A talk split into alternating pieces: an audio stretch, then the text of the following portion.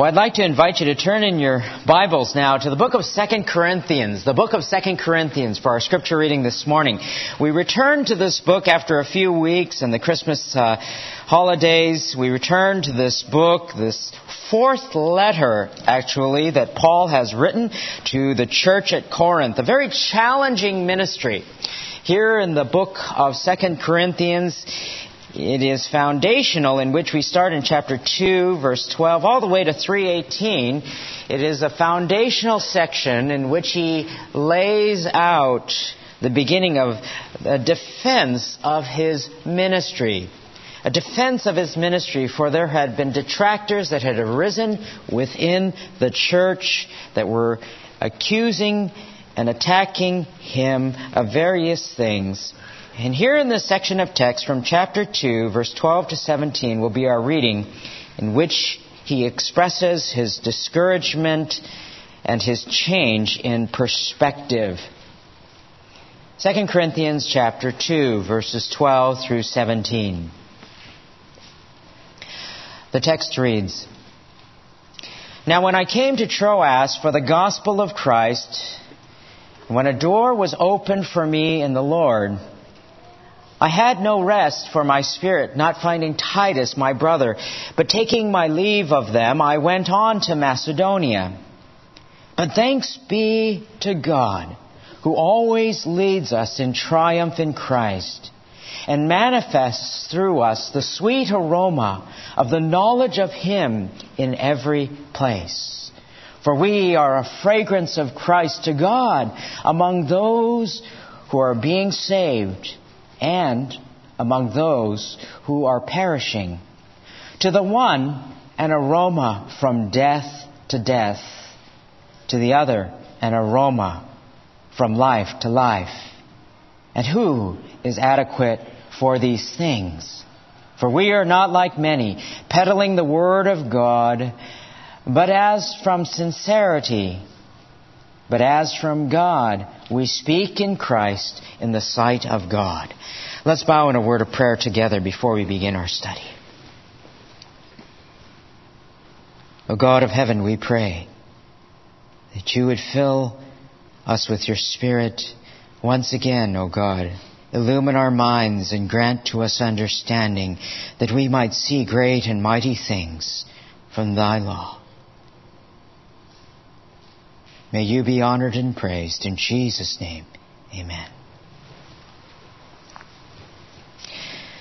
Some pastors and those in ministry become so disheartened that they leave the ministry. There was a letter that was cited in A.T. Robertson's The Glory of the Ministry that reads this way from a pastor. The letter reads, My dear Jim, I am through. Yesterday I handed in my resignation to take effect at once. And this morning I began to work for the blank land company. I shall not return to the pastorate. I think I can see into your heart as you read these words and behold, not a little disappointment, if not disgust. I don't blame you at all. I'm somewhat disgusted with myself. Do you recall the days in the seminary when we talked of the future and painted pictures of what we were to do for the kingdom of God?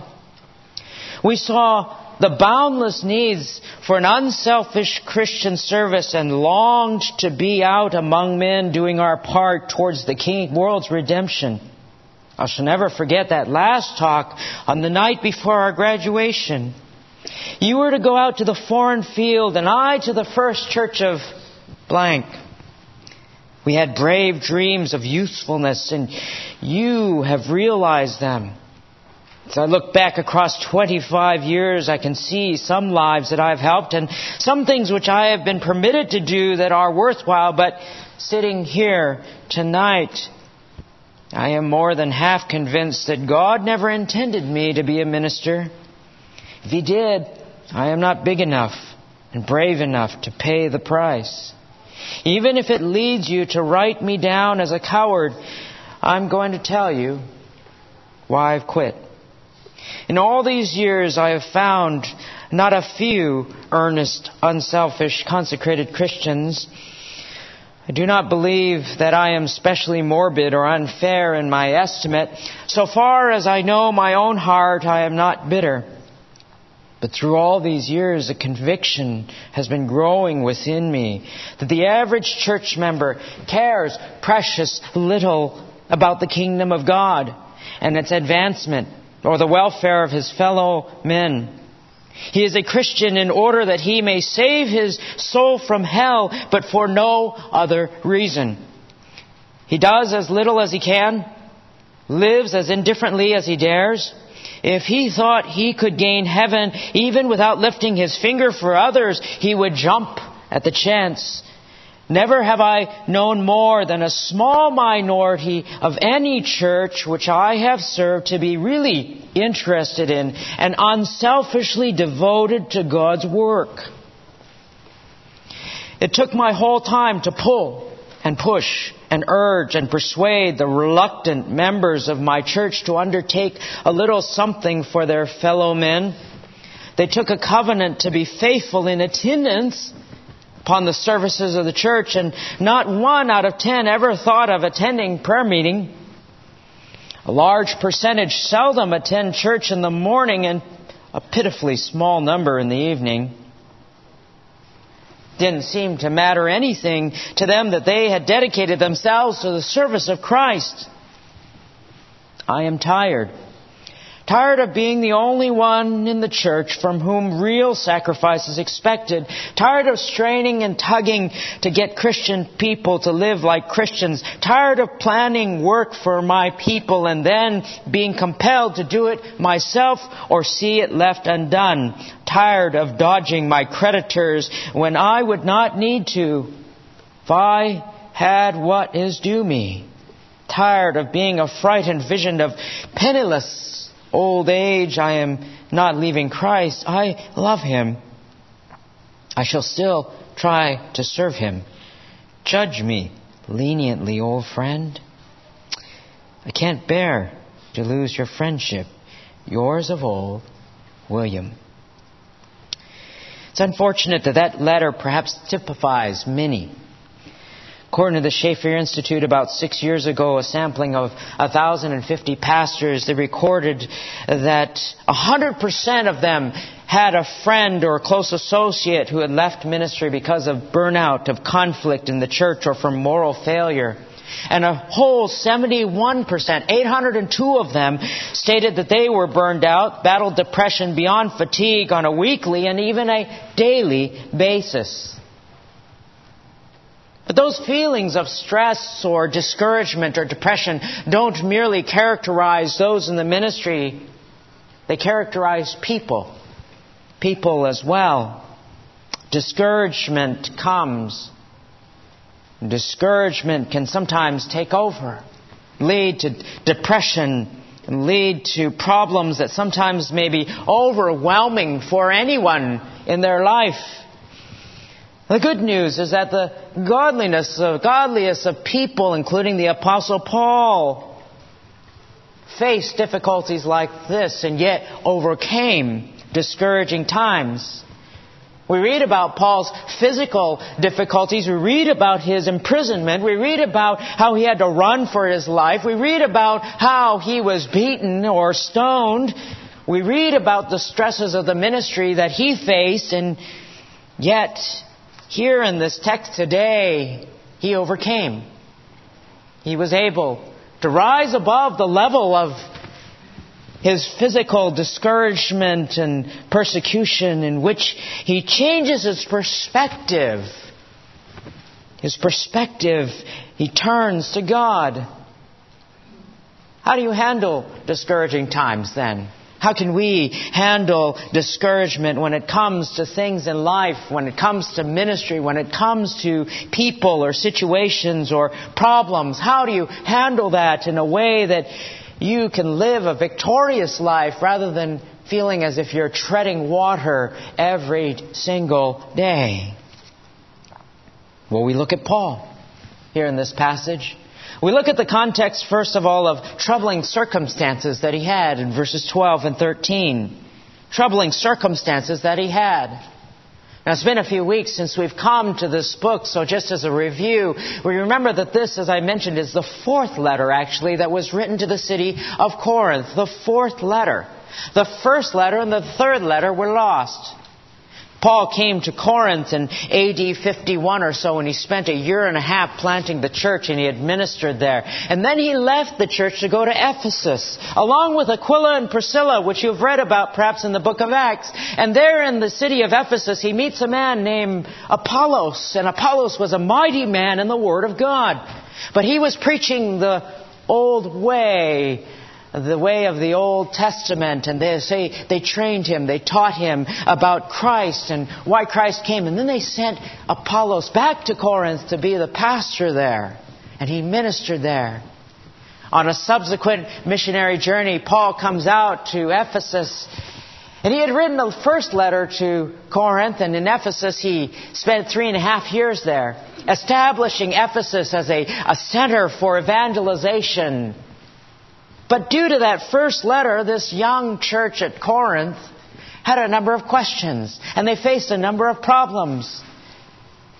And in the past couple of years, we went through the book of 1 Corinthians, and so they sent a, they sent a group of people to talk with Paul, to talk with Paul about the problems that they faced to talk with Paul about the divisions in the church, to talk with about Paul about the showboating that some people had problems with in showing off their gifts, about the immorality, about the lawsuits, about the division, about the philosophy. And Paul sent back a second letter. He sent back a second letter, which we have as the book of 1 Corinthians, correcting and answering all of those questions. But the church respond? No. So Paul went directly from Ephesus to confront them and to help them and to have them walk with God. And when he did, he was lambasted by an individual there, and the church didn't stand behind Paul, and so he went away. And he wrote a third letter, a severe letter, which is referred to in the book of Second Corinthians. He wrote a severe letter, a letter that was disciplinary, a letter that was of correction to them. And he wondered how they would respond to this very severe disciplinary letter, to this church that had not stood in the way of God and had not followed his instruction. And he was going to visit the church. He was going to visit the church on his way to Macedonia and come back again. So he would bless them twice. But he changed his mind, as we saw in the book of 2 Corinthians chapter 1 there.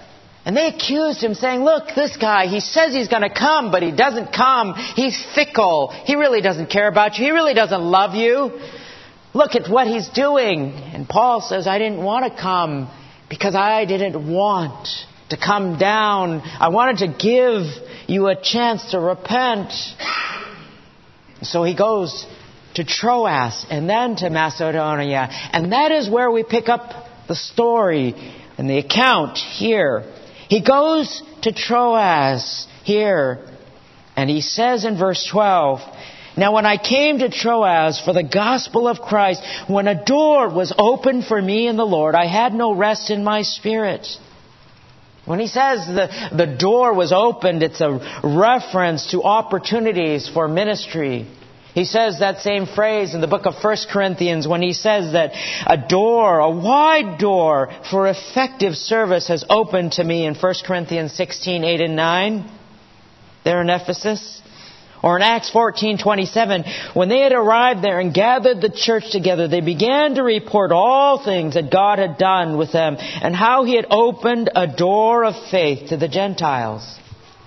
Paul went to Troas and a door of opportunity to preach the gospel was open to him there for ministry. And yet the scriptures say he had no rest. He had no rest in his spirit. He was hoping to see Titus there. What was on his mind?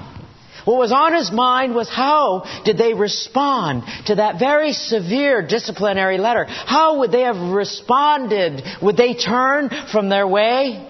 Would they bring what? More rebellion against him? Would they follow the false teachers that had arisen within the church that were accusing Paul? There he was racked with concern. He was what? He was very, very concerned. Later on, we even see in 2 Corinthians 7 For even when we came into Macedonia, our flesh had no rest.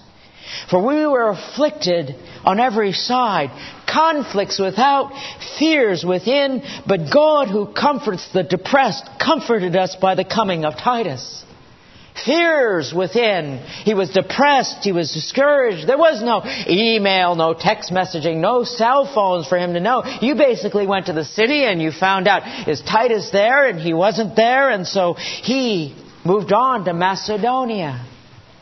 The fact is, there will be discouraging times when there is no news or when there is bad news. And in ministry, I'm sure many of you who have served have faced discouraging circumstances or discouraging times. I can remember facing discouraging times when I first, early on, started serving in, in, as, a, as a teacher. I remember I was a teenager. You know, I was a teenager and I was paired up in Seattle area, the church that I grew up in. You know, I was I don't know, maybe a senior in high school or something like that, and I was given the opportunity to come alongside of Adam, who was going to be teaching the fifth and sixth graders. So we had this class of maybe 10 or 12, you know, fifth and sixth graders, and the CE coordinator, a very godly elderly woman. She came in, she did a wonderful job of introducing us, and we wanted to be nice guys. We had no clue about what it meant for classroom control. And these kids, they weren't well disciplined like, you know, some of the kids here. And so it was probably uh, maybe the second or third week we came downstairs. The classroom was downstairs. All the kids had made it to the class before us. And so we came down to the class and they had locked us out they locked the door and they were like having a party and they were screaming and making all sorts of noise and we'd knock on the door, let us in, come on everybody, this is not funny anymore, you know, and finally one of the kids, they let us in. And then what happened? They stood on their chair and they would yell and they would scream. And we're, man, the class just went, I mean, the lesson went out the window. It was more like, sit down, get down, be quiet, come on. And when, you know, Adam and I, we didn't know. That was very discouraging. So we thought, well, maybe uh, older kids might work. Well, so we began to work with high schoolers, you know. And then we began a small group discipleship group among high school boys. And I'll tell you, that was a challenge because a couple of the boys, they, they really didn't like each other. And there was some argument one time, and then a fight broke out. And we had to break these kids up. And, you know, I'm sure their parents didn't send them to Bible study to get a black and purple halo around their eyes or anything. Praise God, they came back. But it was very discouraging. What do you do when you don't know what happens? And in ministry, even here, there's discouraging times that occurred. But to Paul, his main concern wasn't how well things would be for him. It was whether or not the church would be right with God. He could only hope that they had turned back.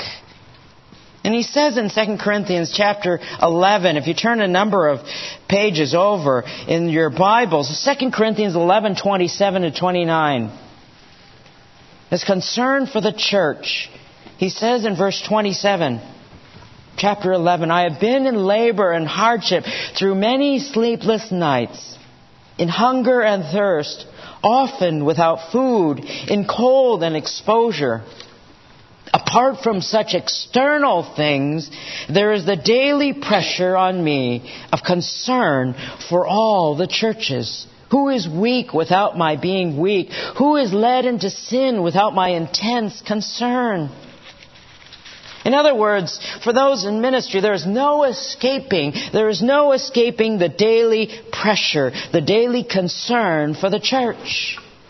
Because it's extremely difficult. And if you're a parent, you know what it's like. It's extremely difficult to watch sin come in. To watch sin, whether it is a family or an individual or a church, to see sin invariably eat away like rot to a person's life.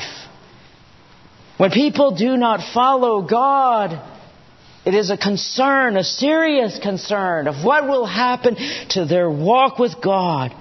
His concern was for the spiritual condition, the spiritual welfare of others. Now, everyone has concerns. Everyone has problems. Everyone faces discouraging times, whether it is for you and your family, or you and your employment, or you and your children, or you and your school and your grades. Everyone will face discouraging times. How is it that you can rise above your circumstances, though? How can you overcome discouragement? You know, it's important to note that some people, they somehow like to grovel in that discouragement all of the time. They like to tread water in their problems. Maybe they've gotten so used to it all of their life, they've never really had a life that rises above, that has victory. Having problems often becomes so self focused because what is consuming my mind is me and my problem. But the long term solution is not garnering more attention, it is a change in our perspective. That is what Paul outlines for us here. A change in how we look at life. Max Lucado, in his book, Facing Your Giants, writes about the power of perspective. And he writes, I discovered the importance of healthy counsel in a half Ironman triathlon. After the 1.2 mile swim and the 56 mile bike ride, I didn't have much energy left for the 13.1 mile run. Neither did the fellow jogger next to me. I asked him how he was doing and soon regretted posing the question. Quote, this stinks. This race is the dumbest decision I've ever made, unquote. He had more complaints than a taxpayer at the IRS. My response to him? Goodbye. I knew if I listened too long, I'd start agreeing with him. I caught up with a 66 year old grandmother. Her tone was quite the opposite. You'll finish this, she said. It's hot, but at least it's not raining. One step at a time. Don't forget to hydrate. Stay in there, unquote. I ran next to her until my heart lifted and my legs were aching. I finally had to slow down. She waved and passed me. Which of these two are you more like? The Apostle Paul outlines for us the power of perspective in verse 14. Turning our perspective towards God. He says in verse 14, But thanks be to God but thanks be to God. He turns his attention to God in thanksgiving, and gratitude fills his heart. He is grateful. He is humble. He is grateful for all that God has done. P.T. O'Brien, Peter O'Brien, is a scholar of the New Testament, and he makes note that this particular phrase of Paul, but thanks be to God, is common in his writing. It sets apart two particular purposes that Paul, when he writes this little phrase, does two things. One is to set the tone. Number two, he establishes the theme. The tone is one of humble, the theme of thanksgiving. And he says here, who always leads us in triumph in Christ. Who always leads us in triumph in Christ. What does this paint? This particular section here, it paints, as Paul writes, they would have known what this meant. Paints the picture of a Roman triumphal procession. The Roman triumphal procession was a lavish parade it was a lavish parade given to those who celebrated great victories and significant military campaigns. Everybody in Rome knew about the triumphal procession, these parades, because they were on the frescoes, they were on the arches, they were on the coins, the statues, the medallions, the paintings, the cameos, and 350 triumphs are recorded in ancient literature These ostentatious celebrations, these massive parades were filled with soldiers and the spoils of war. William Barclay outlines what they were like. He writes, quote, In Paul's mind is the picture of a Roman triumph and of Christ as a universal conqueror. The highest honor which could be given to a victorious Roman general was a triumph. Here were the conditions. That person had to be the actual commander in chief. That campaign had to be completely finished and the region pacified and the troops brought home. 5,000 of the enemy had to have fallen in one engagement.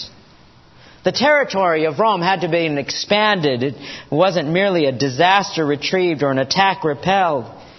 And the victor must have had victory over a foreign foe, not a civil war. And so in this big triumph, and you probably have maybe seen something like it in the movies, in which there would be a triumphal procession. There came the state officials and the Senate first. And then there would be the trumpeters who would blow their trumpets as they paraded in the streets, followed by the spoils of war like when Titus conquered Jerusalem, they brought back the seven branched candlestick, the golden table of the showbread, and the golden trumpets. They were carried through the streets of Rome when Jerusalem was conquered. And then after that came big pictures of the conquered land, and then a white bull for the sacrifice. And after that would be the captives the generals, the leaders, the princes who were in chains. And then came the lictors bearing their rods, and the musicians with lyres playing music, and the priests after that who would be burning incense. And then the general himself, the victorious general himself would ride, and he stood in a chariot drawn by four horses, clad in a purple tunic embroidered with gold and palm leaves, and over it was a purple toga marked out with golden stars. And in his hand he held an ivory scepter with the Roman golden eagle at the top. And over his head a slave held the crown of Jupiter. After him came his family, and then finally the army wearing their decorations and shouting, Io triumph, which was the cry of triumph. And this parade would go through the streets, and all through the streets, all decorated and garlanded. the crowd would cheer, and it was a tremendous day, tremendous day, celebrating the glory of the general and of Rome. That is the picture William Barclay writes, as he sees Christ marching in triumph, a triumph which was completely victorious. And it is Christ who leads us in that triumphal procession in that triumphal procession, you see. And it says it manifests through us. God manifests through us a sweet aroma of the knowledge of Him in every place. You see what would happen in this Roman triumphal procession as the trumpets would blow and the people would cheer and they would throw out these petals of flowers and the garlands would go out and the incense would burn. The aroma to those who were victorious was the aroma of victory, a sweet aroma, an aroma that was that of triumph. But to those who were bound, the aroma was of death to death, because after they had reached the end, many would be immediately killed as a sacrifice to the Roman gods. Others would be sold into slavery. To one, it would be an aroma of life, of triumph, of victory. To the other, it would be the smell of death as they were paraded in shame. And notice it says, the text says, it is God who manifests through us. It's not us, it's not our own glory. It is God who manifests through us the sweet aroma of the knowledge of Him in every place. It's about God. It's about the glory of God. It's about God who is made known. We're simply a tool. And what a joy that is when we can be a tool of God to the satisfaction of God. The aroma of a sacrifice that pleases God to those who serve in the Lord's army. But to those who were captives, they would be killed. And in life, that's how the aroma of a Christian's testimony is, isn't it? In our own experience. When you're at work or you're at school or you're facing a teacher or a neighbor, you talk about your faith, you share your faith, you bring up things. You know, if you meet a Christian that you didn't know was previously a Christian, they're glad to meet you. You're glad to find another Christian at work. You're happy to meet somebody by which you have a kindred spirit, by which you have a brotherhood or a sisterhood, and you share in that fellowship because you know you will know them for all of eternity, won't you? And that pleases you both. But when you share Christ or you live a Christ like life among those who aren't Christians, there's conviction many times. You don't even have to say something sometimes. There's scorn, there's rejection, there's disdain, sometimes overt aggression. I remember one of my first jobs. It was, Adam helped me get this job, and I guess I've done a lot of things with him. And we were working in a warehouse. We were working in this warehouse together, and we were, you know, driving forklifts and it was a warehouse that cut rubber and we, we would work up there and many times they would listen to this radio station that just was not too, you know, wholesome. And there were the guys down there and they were all, you know, kind of the rough, rough type and one day we didn't really care for that. We thought we'd get in there a little early and change the radio station to some Christian radio station before anybody got there. Soon afterwards, they got there, and after a few minutes, boy, the foul language was begin, uh, you know, began to spurt out because they were offended by the things of God. Don't be surprised if people do not like the things of God. John 15, 19 tells us, I chose you out of the world. That's what Jesus says. Because of this, the world hates you. The world hates you. Don't expect that everyone is going to like you for being a Christian. Don't expect that if they don't like you, something is necessarily wrong with you. Expect the world to not like you, your testimony, the things you believe in, the scriptures. But the joy and the satisfaction in all of that is that we can be instruments in the hand of God to the service of God and the glory of God. And we spread that fragrance by our presence. That is why there's a difference between Paul and others. As he continues on in the text, he says, And who is adequate for these things? Who is adequate for these things? And the answer is no one. You're not adequate. I'm not adequate for these things. And note that it points out an important point that there is always, even in the sense of Paul, always a sense of inadequacy. J. Hudson Taylor, a missionary to China, very well known and famous, wrote, Every day, almost every hour, the consciousness of failure and sin oppressed me. You ever think about that? Somebody like him who founded a missions agency and Every day, almost every hour, the consciousness of failure and sin oppressed me. The sense of inadequacy, even for the Apostle Paul. Who am I that I should do this? And the answer is no one. But secondly, it provides no excuse. For sometimes people will say, well, I can't do that. Or who am I to say that? Who am I to tell them? Who am I to share my faith? Who am I to teach? They won't listen to me. That's beyond my ability. You're right. Who are you? Who am I? No one.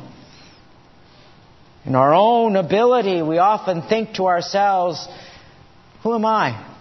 What credentials have I achieved? What, what abilities do I have? What sort of money do I have? What sort of platform or fame do I have? You think of yourself in that way. The answer is we are. We are, in and of ourselves, no one. But by the grace of God and because of God, we have the privilege of being instruments of God. That it is God who uses people, ordinary people, to accomplish His purposes.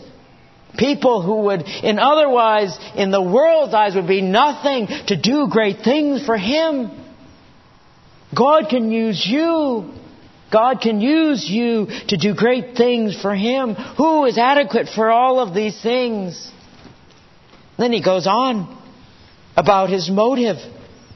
What is his motive? We are not like many, he says verse 17, not like many peddling the word of God, but as from sincerity, but as from God, we speak in Christ in the sight of God. He says, it's not like others who peddle the word of God. He repeats the same sentiment in 1 Thessalonians 2 4. He says, Our exhortation doesn't come from error, doesn't come from impurity or by way of deceit, but just as we have been approved by God to be entrusted with the gospel, so we speak. Not pleasing men, but God who examines our heart. We've been approved by God as well to be entrusted with the gospel. So, what do we do? We are to speak. Not pleasing men. Doesn't matter how they're going to respond. Doesn't matter whether they like it or not. Oh, I don't want to share with them because you know what? They're not going to. They're not. They're not going to care. We, we, we want them to be happy. We don't want anybody to be offended. We, offend them. We bring up Jesus. We'll offend them. Look, that is the nature of the gospel. Not as pleasing men, but does it please God to share? Yes, it does. Does it please God to minister, to step out in faith, to do things that you would not normally otherwise do because God is behind you? And the answer is yes. There are many people who serve the Lord for many different reasons. As Paul points out, he's not there to peddle other people may serve the Lord out of attention or the desire for fame or the desire to feel significant. Or some serve out of habit. Some serve out of guilt. Some do it as the focus is on themselves or that it makes them feel good. Some do it out of money because they have to make a living. But it is neither self fulfillment nor the response of others that Paul ministers. Neither self fulfillment, which is what I get. The response of others. We both like both things. They're not bad in themselves, but they're not the motivation. What is our motivation when we serve? Would we continue to serve in whatever area it might be if we were rejected? If people said, I don't like that. Or if people said, you're no good at that, or whatever it might be, would we continue to serve if we were assaulted or accused, or often sick, or don't have creature comforts, or whatever it may be? What would it be? What would it be? All of those things happened to Paul. All of those things happened to his friends. All of those things in the persecution the true motive of Paul and his co-workers was genuine sincerity, was genuine sincerity. Serving from God before God for the glory of God and their heart and their motives were true. Therein lies the godly perspective and motive of serving Christ, and therein lies the key to overcoming discouragement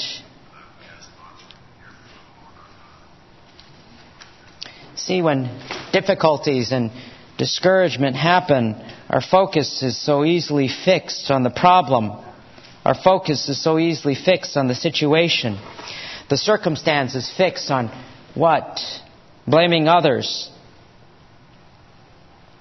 We think to ourselves, what can I do to fix? What can I do to fix this? What can I do to fix this? And mountains become insurmountable and doors become barriers. Our problems, you see, then snowball. They cause us distress. They cause us anxiety, depression, and anger. Discouragement faces everyone. What does the world say? Work harder. The world says do more. The world says eat these foods. The world says make yourself happy and do what you want to do. Drink more coffee, practice yoga, take these drugs. Whatever it may be to handle your discouragement. Oh, there's a temporary fix.